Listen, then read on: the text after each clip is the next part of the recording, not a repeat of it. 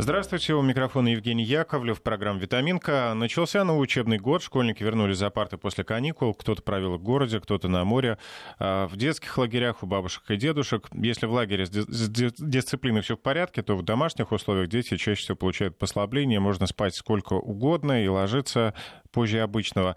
И вот после такого графика возвращаться в норму детям, конечно, тяжело. А вот первоклашки вынуждены привыкать еще не спать днем. А, кстати, перед началом учебного года Роспотребнадзор выпустил специальные рекомендации для родителей, и центральное место в них уделено сну. Все эти рекомендации и все другие аспекты, которые касаются детского сна, обсудим с нашей гостью. Сегодня в студии Вести ФМ Ольга Ивановна Бегашева, кандидат медицинских наук, детский невролог и сомнолог, руководитель отделения детской неврологии и реабилитации клиники Ость Поликлиник. Ольга Ивановна, здравствуйте. Доброе утро, уважаемые слушатели. Итак, как же наладить режим сна после летних каникул? А, сам сон имеет огромное значение для развития, роста ребенка и для обучения. Дело в том, что после школы, а, а, когда наступают каникулы, естественно, срывается режим, и привыкание происходит в течение месяца-полутора. То есть только через месяц или два ребенок полностью адаптируется к режиму. То есть в октябре-ноябре? Да. А, некоторые, ну, процентов 10-15 детей адаптируются достаточно успешно, но а, показателем дезадаптации являются капризы, неуспешность обучения, особенно утренние капризы. И а, есть другие причины, которые мешают детям спать. Но вот об этом мы и поговорим. И что касается режима, это самое главное условие для нормального развития ребенка и его обучения. Ну вот э, в рекомендациях Роспотребнадзора говорится, что э, дети, обучающиеся в первом-четвертом классе, должны спать до 10,5 часов. Это немного? Дело в том, что потребность во сне определена генетически. И каждый человек рождается ну, с определенным, скажем так, генетическим циркадным запасом. Циркадным это, э, э, скажем так, потребность в определенном количестве сна и э, циклах сна и в архитектуре сна. И если кому-то достаточно 8-9 часов спать, то 2% и женщины, 1,5% мужчин могут спать и по 10 часов, и это их нормальная генетическая особенность. Мне кажется, этот процент намного выше. Да. Что касается э, детей, то когда ребенок растет в периоды роста, естественно, потребность во сне увеличивается на час на два. И также увеличивается потребность во сне у спортсменов. Также после тяжелых заболеваний, в том числе после гриппа, после различных там, бактериальных каких-то заболеваний. Ну и осень-весна. Вот весна я вообще называю в практике болезнь третьей четверти, да, когда взрослые никакие. Ну и дети тоже в этот период э, имеют большие проблемы с вниманием, у них внимание отсутствует слабость, утомляемость, нарушается обучение. И, в общем-то, вот весной как раз накопленный вот этот дефицит сна проявляет себя. Вот Но это еще связано, с, связано, наверное, с нехваткой дневного света. Безусловно. Безусловно, летом, конечно, продолжительность дня, э, дня гораздо больше, потребность меньше, а вот э, ночное, скажем так, время и вот зимой идет выработка мелатонина гораздо больше, ну и вот сонливость, конечно, в это время такая детей повышенная, им тяжело, особенно малышам. Итак, все-таки вот как нам выстроить родителям э, график своего ребенка, чтобы как можно быстрее привести его э, в норму, чтобы он привык рано вставать, вовремя ложиться? Вот э, также можно вопрос как бы сформулировать жаворонки и совы, да? Вот такая же проблема если, если ребенок сова и привык, ну, это как бы генетическая особенность, он привык так спать, а насколько тяжело ему вставать с утра. Дело в том, что если соблюдать строжайший режим дня, э, ложиться в 9, а в норме ребенок должен засыпать в течение получаса, да, если он спит больше получаса, называется бессонницей. Естественно, тяжелая бессонница, когда ребенок засыпает в течение часа-полутора. Вот в таких случаях уже надо грамотно эм, вести себя родителям. Ну, в идеале, конечно, обращаться к специалистам. Если длительность более двух месяцев такого состояния, да, то есть получается дефицит на 2 часа, а ребенок должен вставать в 7, то нарушается продолжительность и качество сна. И в школе, ну как такой ребенок будет себя вести? Основная проблема именно у маленьких детей первого-второго класса это гиперактивность, возбудимость и раздражительность. Если взрослый устал, упал, то ребенок начинает истерить и капризничать. И это называется психостения, такая раздражительная слабость. И э, родители здесь должны проявить ну, максимально такой, знаете, вот организованность, ни в коем случае не ругать его, не наказывать, да, то есть а интенсивно укреплять, ну, этим уже занимаются специалисты, вот, и наладить режим дня э, том числе в субботу, воскресенье, тоже необходимо. Потому что бывает так, что если ребенок не досыпает, например, э, в течение пяти дней, и за субботу, воскресенье он встает, сдвиг получается даже в 10 и в 12, вот это недопустимо, потому что разница получается, ну вот с 7 часов до 12 сколько, да, там 4 часа, 5 часов, особенно это у старших школьников заметно. И что происходит? Нарушается выброс кортизола, Который и, влияет на... Да, да. У нас мы, когда утром встаем, а, мы должны подскочить, сделать зарядку в идеале, да, и быть бодрыми, с хорошим настроением. Откуда берется хорошее настроение? И вот от того, что все тело восстановилось, да, мы отдохнули в первой половине сна, в первой трети отдыхает тело, затем отдыхает э, мозг, нам снятся хорошие сны. Ну, в идеале, чтобы они были не яркие, не живые, не фантастичные, а такие более-менее так вот. А ну, как же это ну, регулировать? Ну вот когда сны живые, это говорит о том, что либо человек находится в стрессе, либо истощен, ну не есть хорошо. Да? Вот когда все хорошо, тогда все хорошо. И что происходит? И э, э, через месяц-другой, когда нарушается выработка кортизола, иммунитет падает, ребенок начинает часто болеть. Простудные, инфекции. То есть вот сон э, во сне в том числе восстанавливается и иммунитет. Но самое главное, а, во сне в первой трети ночи вот у таких а, детей именно младшего школьного возраста вырабатывается соматотропный гормон. И они просто растут. Вот, и если сон прерывистый или какие-то нарушения, даже в редких, очень редких случаях, конечно, не часто, но даже иногда наступает нарушение вот, нарушение развития именно физического. Что касается вырастает. выходных, я слышал такой совет, э, лучше вставать в то же самое время, да? что и в будни, а потом лучше поспать немного днем. Ну, можно и днем, конечно, и это замечательно, если есть такая возможность. Короткий сон освежающий, 30-40 минут. Пожалуйста, очень даже хорошо. А вот есть дети, которые непривычны, э, что интересно, к дневному сну. Это нормально? Это абсолютная норма. Дело в том, что э, с возраста где-то лет двух 80% э, детей должны и не спать, и могут себе это позволить. Кто спит? Если ребенок ослабленный, маленький, в период э, ну, какого-то заболевания или выздоровления, э, и есть 15-10% так называемый сигналис, от слова сигнал. Э, дети, которые, э, ну, в принципе не могут спать, принципе их не уложить ну, никакими способами, даже в возрасте до двух лет. Ну, вот бывают такие дети. Вот, так что редко кто спит вот в возрасте уже 5-6 лет, можно спокойно разрешать и не спать ребенку. Ну, вот дневной сон в детских садах, э, он э, для многих детей мучение. Ну почему мучение? На самом деле э, это относится больше к поведенческим, скажем так, вот, э, оппозиционным расстройствам. То есть вот ребенок а, с удовольствием бы поспал, ведь встает он рано, да, на прогулка, у ребенка, да, занятия. То есть, а, в общем-то, дети спят, редко кто отказывается спать. А вот кто отказывается или не может, это уже черта характера. Вот они так и привыкли. Они и днем, кстати, не спят, и вечером не спят, да, и это их черта характера уже. То есть они отказываются. Ну, на все это вообще влияет, наверное, на воспитание в семье. Безусловно безусловно, а, потому что основная проблема, конечно, особенно на сегодняшний день, я очень давно работаю, ну, в общем-то, так беспрерывно достаточно, вот с 90-х годов, и э, много чего произошло за это время, и тенденция к нарушению режима сна э, очевидная.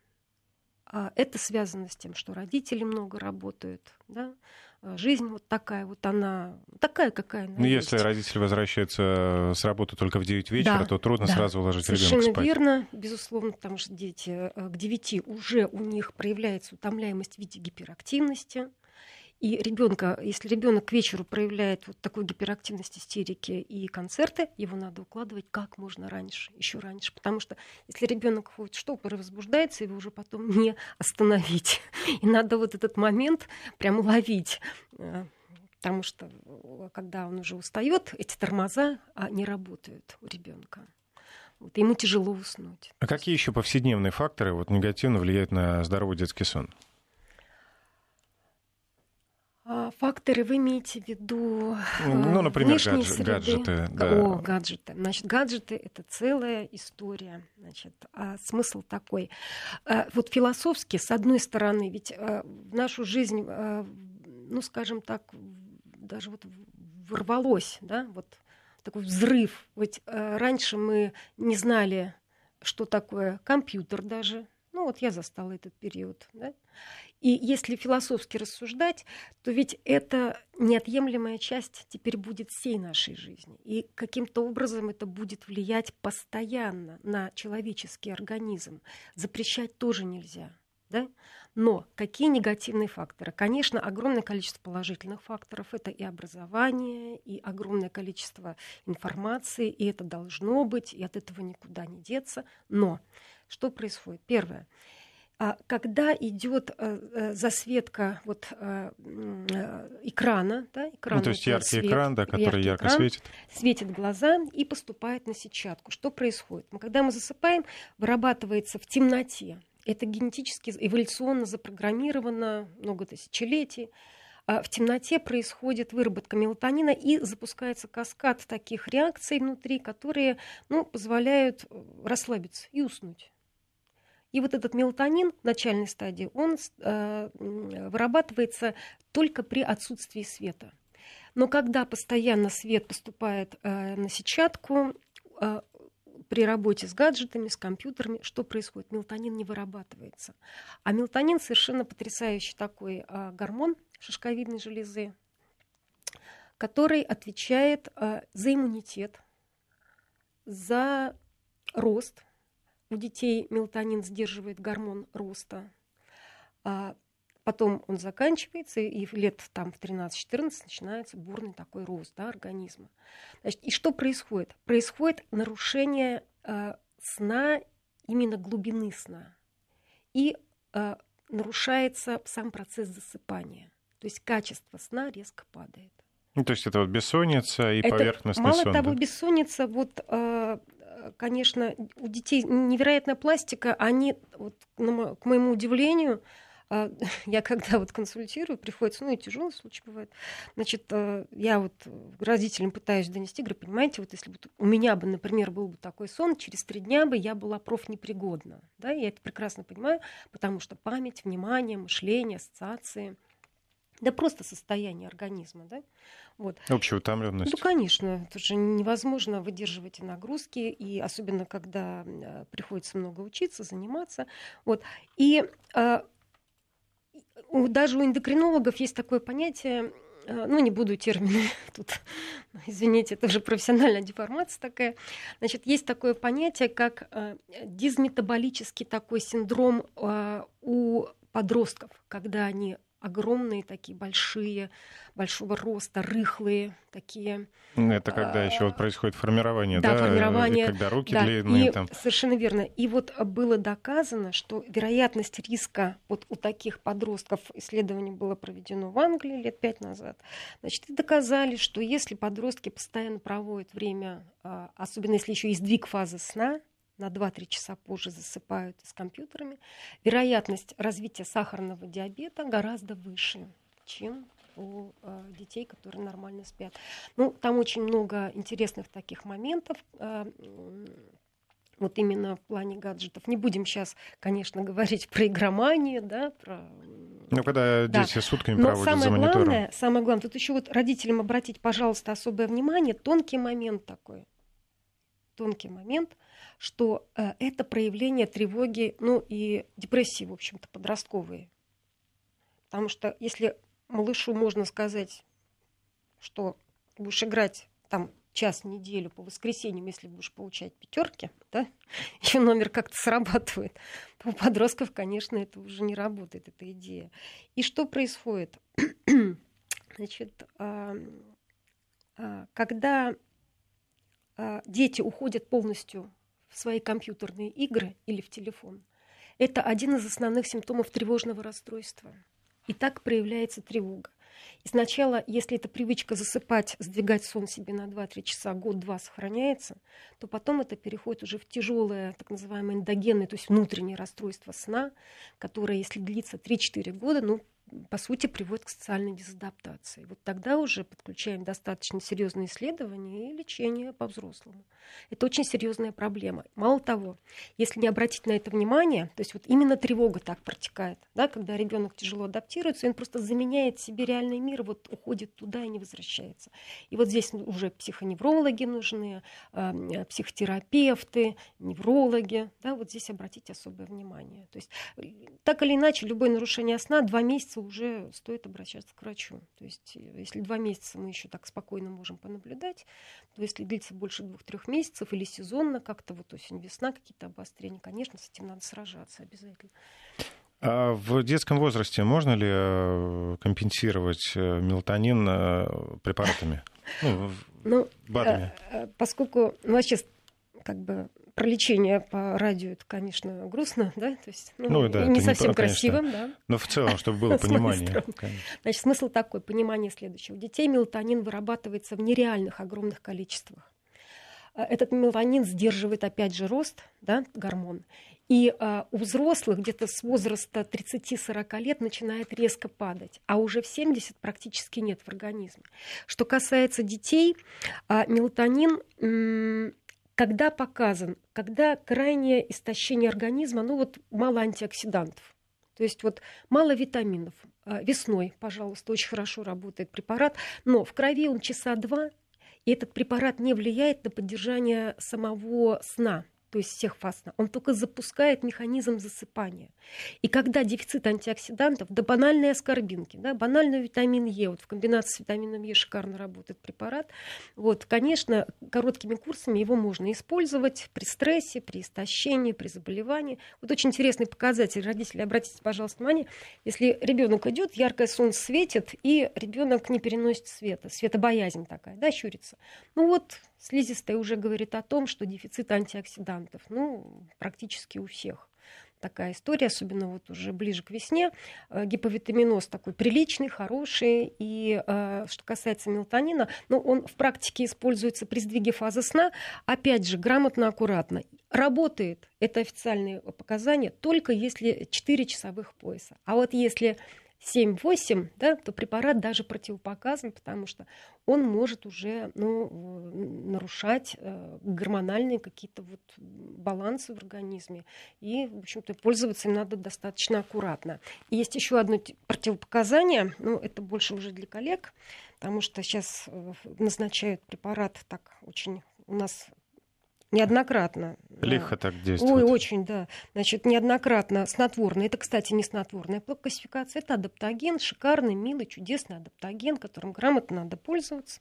Вот. И противопоказан тогда, когда есть э, даже не аллергические заболевания, а такие вот коллагенозы, ревматоидные, там такие вот, скажем так, когда эзинофилы повышены, тоже препарат категорически противопоказан.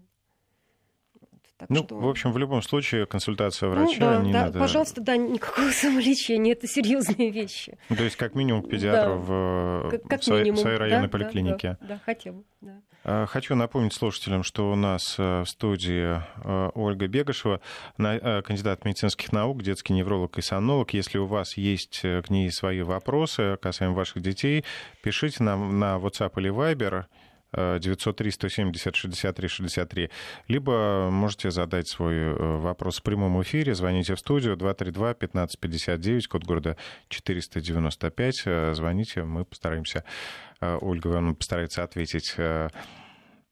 Теперь хотелось бы поговорить еще о других факторах, такие как телевизор или, например, активные игры перед сном. Что еще вот помешает угу. ребенку заснуть? Вот очень такой вопрос. А он тоже такой физиологически философский, потому что вот э, представьте, если машина едет, и ей нужно остановиться, мы что делаем? Тормоза нажимаем, да? Тормоз нажали, машина стоит. Наше тело работает точно по такому же принципу. То есть мы не можем скакать, бегать и прыгать, да, а потом раз лечь и тут же уснуть. И вот, чтобы ребенка аккуратненько переключить, а, здесь есть очень много моментов. А, первая рекомендация – можно потанцевать. То есть, если мы весь день работаем в альфа-ритме, это 13, ну там сколько-то герц, неважно, то когда мы спим, это другой совершенно тета-ритм, там 4-6 герц, и вот мы должны ребенка, как бы, ну, представляете, да, с одного уровня переключить на другой и нажать вот эту педаль. Можно принять теплую ванну, и именно горячую ванну, потому что горячая ванна хорошо снижает симпатическую систему, запускает вагус, ребенок расслабляется, но не больше 10 минут.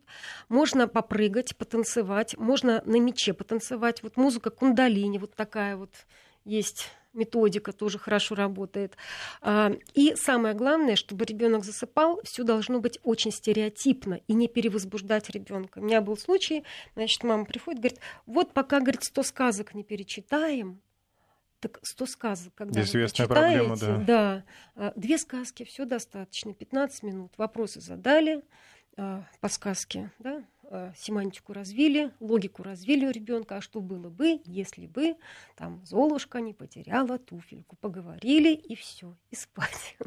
Вот, так что, конечно, режим должен быть, если про сон говорить швейцарский, то в семье немецкий такой вот хороший, строгий режим, и ребенок маленький крайне в этом нуждается, потому что когда ребенок знает, что он будет в строгом коридоре, он знает, что сейчас будет обед, что сейчас будет ужин, что вот сейчас э, будет это, потом то, что э, ходить к холодильнику и есть на диване это не положено, да, то есть формируется привычки. А, на самом деле строгий режим что делает с ребенком? Он его проецирует далеко на будущее, и ребенок учится управлять своим временем, потому что основная проблема у детей, они лет до 4 до 5 не понимают времени, они не могут порезать себя вот свою жизнь, а, отреагировать себя в пространство и а, достичь цели, потому что не владеют временем. Поэтому режим нужен обязательно. Это самое главное условие выживания, кстати, не только ребенка, но и взрослых. И если папа приходит в 9, ребенок до 12 не спит, а мама еще и до 5 утра не спит, да, или там до трех, говорит, а вот у меня два часа свободны, я немножко отдохну. Какой будет следующий день, да? И если это много лет длится, что будет дальше? Дальше будет как обычно. И особенно в выходные дни, когда ребенок стоит, да, родители спят до обеда.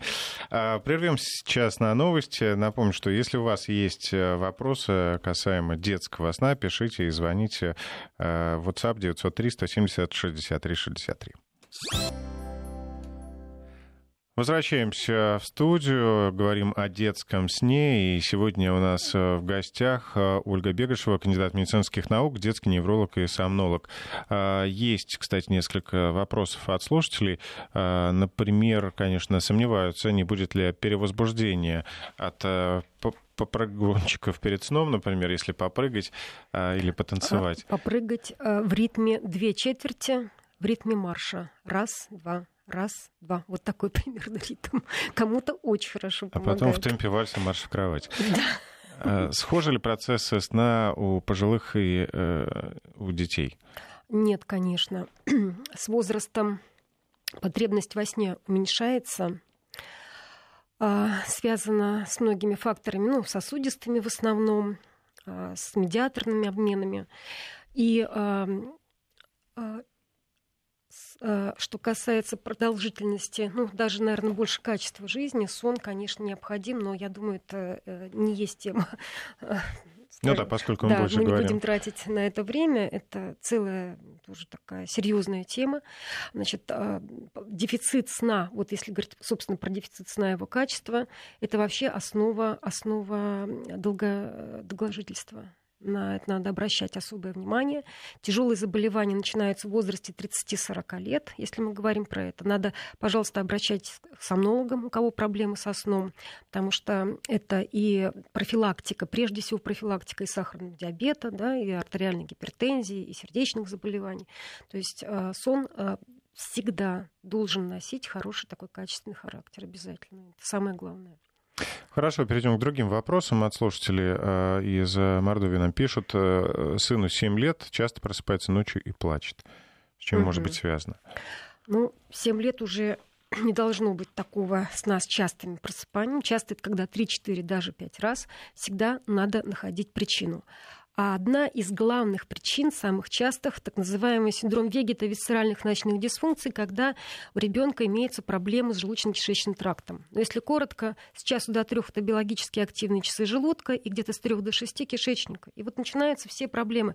Вам ребенок не скажет, мама, у меня изжога. Да? Он что будет делать ночью? Особенно если он получит порцию творога, кефира, от которого он, кстати, отказывался и отказывается, например, да, там не хочет, а ему надо, или э, кислого какого-нибудь компота, да, ну, в крайнем случае, на худой конец там суп иногда бывает там по вечерам. Ну, вот мама так, да, вот ей кажется, что вот так лучше, хоть раз в день там это супом накормить.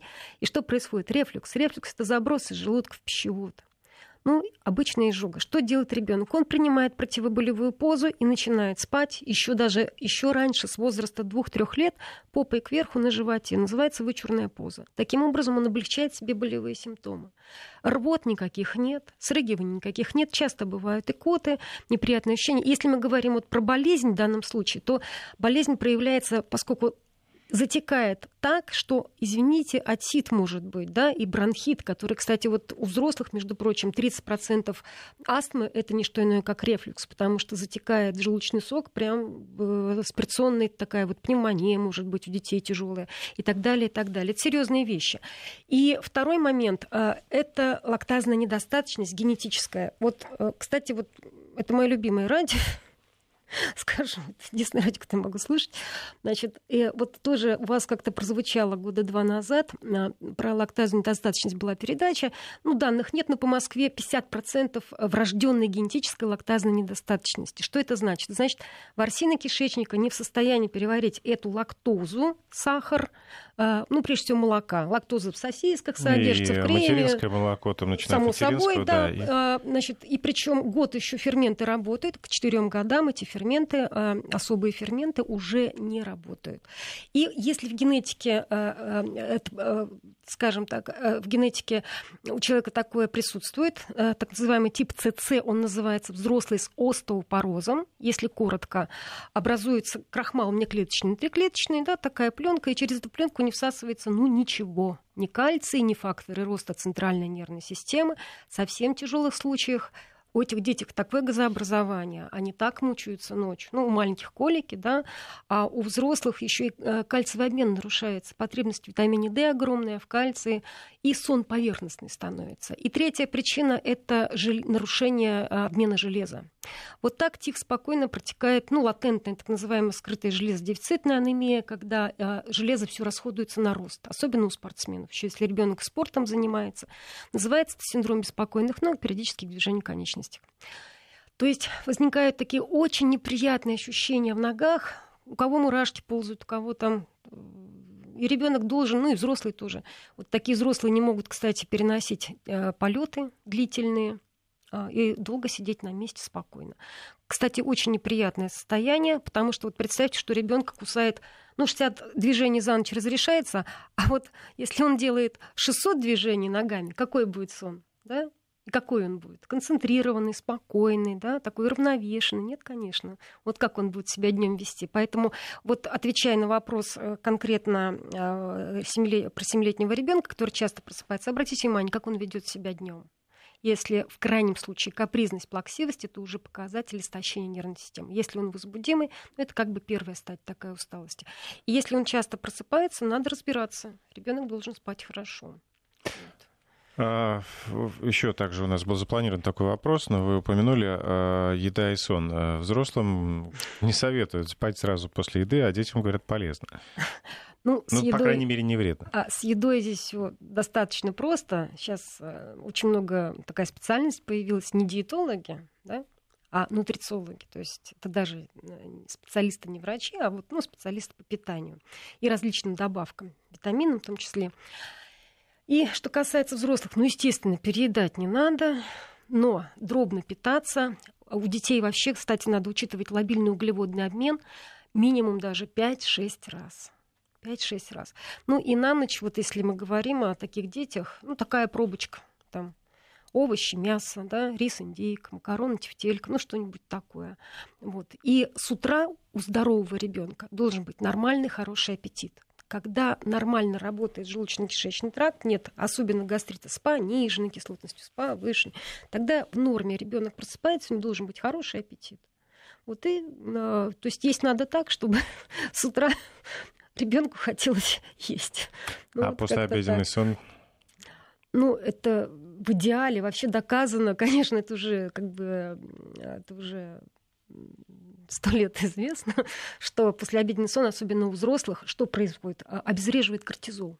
Да, потому что а, стрессы, вот тот же подъем на работу, простите, добраться до работы э, в Москве, когда ко мне пациенты приходят, ой, мы, говорит, на час опоздали, у нас две минуты, при... извините, я говорю, вы понимаете, я говорю, понимаю, живу не на Марсе, да, то есть так же езжу. Вот, то есть вот так добраться до работы, да, мы расходуем невообразимое количество кортизола и тратим его ну, просто впустую. Да? И вот когда есть возможность поспать, ну, там 30-40 минут хотя бы, происходит обезвреживание этого кортизола, и это фактор профилактики, естественно, у взрослых а, именно инсульта, инфаркта, между прочим. Это прекрасно, замечательно. Вот, пожалуйста, ну, а вот есть рекомендация сначала после обеда погулять, там 30-40 минут, а потом уже... Ну да, еще в гольф поиграть тоже было бы здорово, да, там поплавать в бассейне, там с утра в сауну сходить, а до этого в спортзал, и вообще было бы прекрасно. не стоит, да, вот так прям заморачиваться, сон всегда полезен. Да, э, у нас э, невероятный дефицит сна, невероятный. Ну, а. честно говоря, лично при любой возможности пытаюсь воспользоваться. И в любом состоянии. А, еще вопросы от слушателей. Подскажите, как отучить ребенка девятилетнего засыпать мамой или бабушкой? Засыпает с мамой, но потом, когда чувствует, что никого нет рядом, просыпается и не спит. Э, объяснения уговора не помогают. Ага. Ну, вот это называется уже поведенческое расстройство. Ну, бывают разные другие причины нарушения, но вот это поведенческое. То есть 9 лет, 9 лет, это уже, ну, грустно, да? Поэтому здесь первое, а надо аккуратно, э, ну, рекомендуется уже психотерапевт в данном случае. Сомнолог здесь не нужен. Значит, если у ребенка нет тревожного расстройства, нет ну, там, синдром навязчивым состоянием, еще чего-нибудь, скорее всего, нет. Значит, здесь надо работать в первую очередь с мамой. Либо мама отрабатывает свои детские игры, ну, вот мамы играют с куклами, да, до сих пор, и относятся к мальчику взрослому 9 лет не как взрослому будущему мужчине, да, а как маленькому мальчику, который лежит рядом, который ей нужен для чего-то там в постели. В общем, Вот. В то же время а, я как-то мягче стала относиться к тому, что раньше категорически вот ребенок должен спать отдельно, да, от родителей все строго. Ну, конечно, так лучше всего. Но потом уже как-то лет до пяти, да и ладно, пусть поспит с мамой, ничего страшного. Но в таких условиях, когда мальчик спит с мамой, происходит задержка психологического развития. И вот эти психологизмы к чему потом приводят? Ну, каким-то там особенностям характера, опять же, ну, разным, разным, надо разбираться. Значит, маме показана консультация психотерапевта.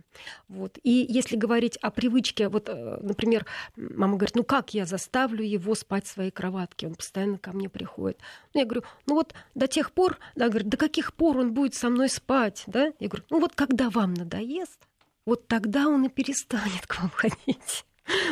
А вообще, конечно, э, классика жанра такова, что а, вход в родительскую спальню табу. Родители взрослые люди, они занимаются своими взрослыми делами. Изнутри спальня должна быть на засов. Ну, положено, да, как бы так вот. Вот. И ребенок, когда понимает, что взрослые люди занимаются своими взрослыми делами, он быстрее созревает, быстрее созревает его я, личность, да, и он начинает уже, ну, так взрослеть ну, в принципе, он понимает, чувствует. что существуют да. границы Выживать какие-то надо семейные. Как-то, да, он понимает, что его личное да, пространство. Совершенно верно, пуповина уже разорвалась, и он начинает потихонечку быть личностью. А вот в данном случае, ох, пуповина еще не разорвалась. Поэтому ее нежно, аккуратно надо.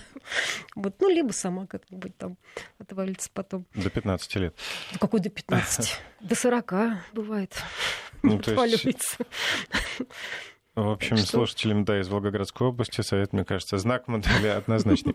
А, еще один вопрос. Э, дочери три года. А, в течение года уже плохо засыпает и спит. Укладываем вечером час-полтора, ночью часто плачет, угу. рано утром просыпается сама, в саду в обед не спит. Ну и, как следствие, истерики, принимает угу, некий угу. препарат, но вот результата нет. Что посоветуете? Угу.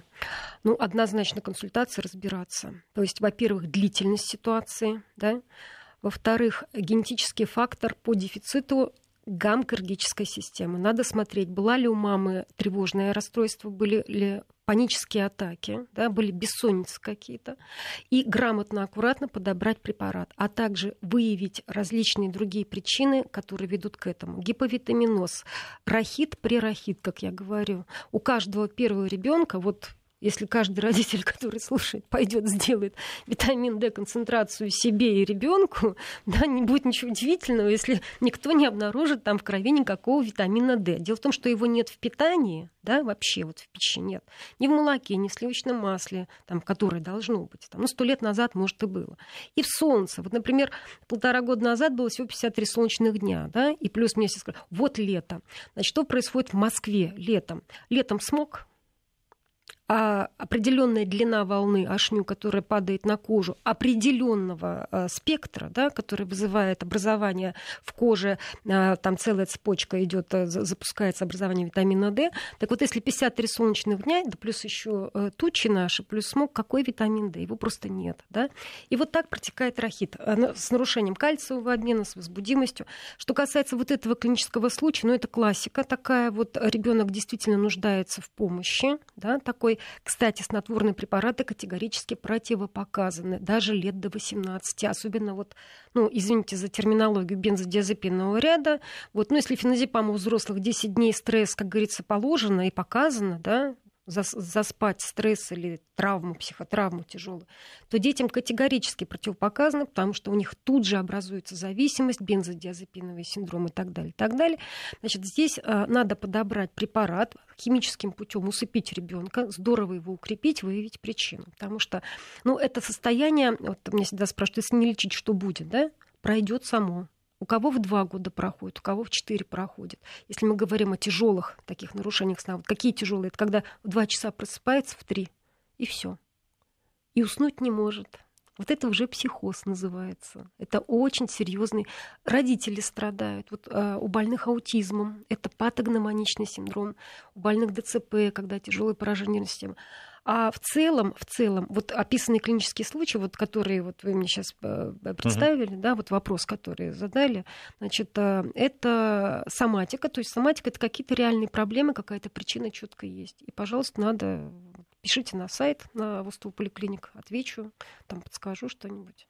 Вот надо сражаться в данном случае, потому что такого быть не должно. Ребенок не должен быть в истерике, он должен утром встать, побежать с улыбкой, да, там все снести на своем пути, вот, а вечером упасть и уснуть. Ну, вот так себя ведет здоровый ребенок. Нормальный ребенок. Да, да. А еще один вопрос. Э, детский храп и взаимосвязь э, с ним курение родителей. Есть такая новость о том, что ученые доказали, что если родители курят в присутствии ребенка, то э, начинает храпеть э, малыш по ночам. А, если позволите, про курение... Или, скажем так, увеличивает риск. Да. Да, ну, курение все увеличивает. И риск внезапной детской смерти, и рак, там, столько прочее. Хотя не стоит забывать, что курение — это один из основных, в общем-то, эм, сигареты — это самый легкий антидепрессант, между прочим, да, у взрослых. Вот, поэтому либо заменить, либо как-то вот заняться собой. Все это сейчас, кстати, очень хорошо лечится, все эти зависимости. Оральная фиксация, да, да, да, психотерапевт справится. Но, значит, а, если позволите, я коротко про храп у детей. Храп может быть разный. Он может быть осложненным, когда нарушается, мало того, храп, еще и поступление воздуха, да, обструкция, и воздух не поступает. Ребенок делает вдох, а кислорода-то нет, и что происходит? А вот 30% э, таких детей, у кого аденоиды, у кого различные препятствия, страдают синдромом дефицита внимания, гиперактивности, преобладает именно гиперактивность. И как только воздушный поток восстанавливается, ребенок начинает нормально дышать, учиться, концентрироваться. Но маленькие дети до года, обратите, пожалуйста, внимание родители, не умеют дышать открытым ртом вообще. И что происходит? Для того, чтобы хоть как-то дышать, особенно в стадии вот под утро, там, когда совсем мышцы все расслабляются, дети начинают сосать пальцы свои прям до года, до двух сосать пальцы, требовать соску. Когда не сосут, они как бы облегчают себе поступление воздуха. И если это длится очень долго, и аденоиды там, ну, третьей степени, еще челюсть маленькая, еще язык какой-нибудь большой, там, гипертрофия языка. Вот таких детей, кстати, рвотный рефлекс повышен. Вы ему э, даете таблетку, а он ее проглотить не может. Вы ему даете мясо, а он мясом давится. А не потому, что он проживать не может, потому что у него идет гипертрофия языка, повышен глоточный вот этот вот рвотный рефлекс, да, и это говорит о том, что очень-очень давно у него это апноэ. Это тоже очень хорошо все лечится. Значит, основная причина аденоидита 99% это аллергия на казеин. Казеин это вся корова. То есть вот все, что из коровы. Мясо, творог, молоко. Поэтому мы все убираем, да? Диета называется Глена дома, она такая шикарная диета, без глютена, без казеина, без лактозы. И нервная ткань такая развивается, говорит спасибо, начинает так потихонечку созревать. Вот, и э, занимается этим лор, врач, показания для удаления, ну, там, обследование делаем, определяем индекс. И, кстати, очень просто по крови видно, сгущение крови. Эритроцитов много, гемоглобина огромная. Это защитная компенсация вот на дефицит кислорода. И организм начинает э, выбрасывать огромное количество мелких таких незрелых эритроцитов. И мы говорим, о да, а гипоксия это давно. Да? И вот восстановив дыхание, ребенок учиться начинает нормально, перестает мучиться, утром ставит в хорошем настроении. Потому что если вот он так храпит и воздух не поступает, еще бывают тяжелые головные боли. Главные боли такие, что вот к вечеру они усиливаются, приходит голова болит, но на самом деле это вот такие проблемы со сном. Так что имеем в виду тоже. То есть родителям нужно все-таки за этим пристально следить? Да, обязательно. Вот. Причем даже когда обследование делали, значит, а, говорим, вот храпит, вот такое огромное количество остановок дыхания, да, даже 15-20 за час, да, грубо говоря, индекс. А родители, нет, мы не слышим это. Мы даже не подозревали, да, то есть э, мы не фиксировали остановки а как дыхания. Вы, то есть оставляете ребенка, да, поспать и наблюдаете да, за ним? Сейчас есть более такие современные потрясающие методы, э, такие называется апноэ линк, даем на дом аппарат, Э, дыхание смотрит, смотрит движение, содержание кислорода и графиков дает. И говорит, да, вот э, есть нарушение дыхания, нет нарушения дыхания. Это очень простой метод. Э, сейчас очень много немецкая, пожалуйста, аппаратура шикарная, китайская. Все это но следить за ребенком, видимо, да, за дыханием ребенка да, проще да. тем, кто ложится намного позже. Ну, То есть, да. например, там если ребенок ушел спать в 9, а вы в час ночи заглянули к нему в спальню, то вы точно ну, заметите, что с ним происходит. А еще хотел спросить по поводу температуры окружающей среды. При какой температуре оптимальный сон? Ну, здесь ну, сложно сказать, если так вот в реальности жить, да, конечно, в идеале, как я говорю, температура, чтобы была вот как на Средиземном море, да, как на острове под каким-нибудь апельсиновым деревом. Но в реальности э, обращаем внимание, чтобы ребенок первое не потел, э, чтобы не было такой выраженной потливости при засыпании. Э, ну и закаливать надо. А так, в общем-то, что есть, то и есть. Ну лучше чуть прохладнее или чуть теплее? А по-разному бывает. Зависит от вегетативного статуса ребенка. Вот если руки ледяные и холодные, да, если аппетит никакой, ребенок такой вялый, уставший, конечно, потеплее.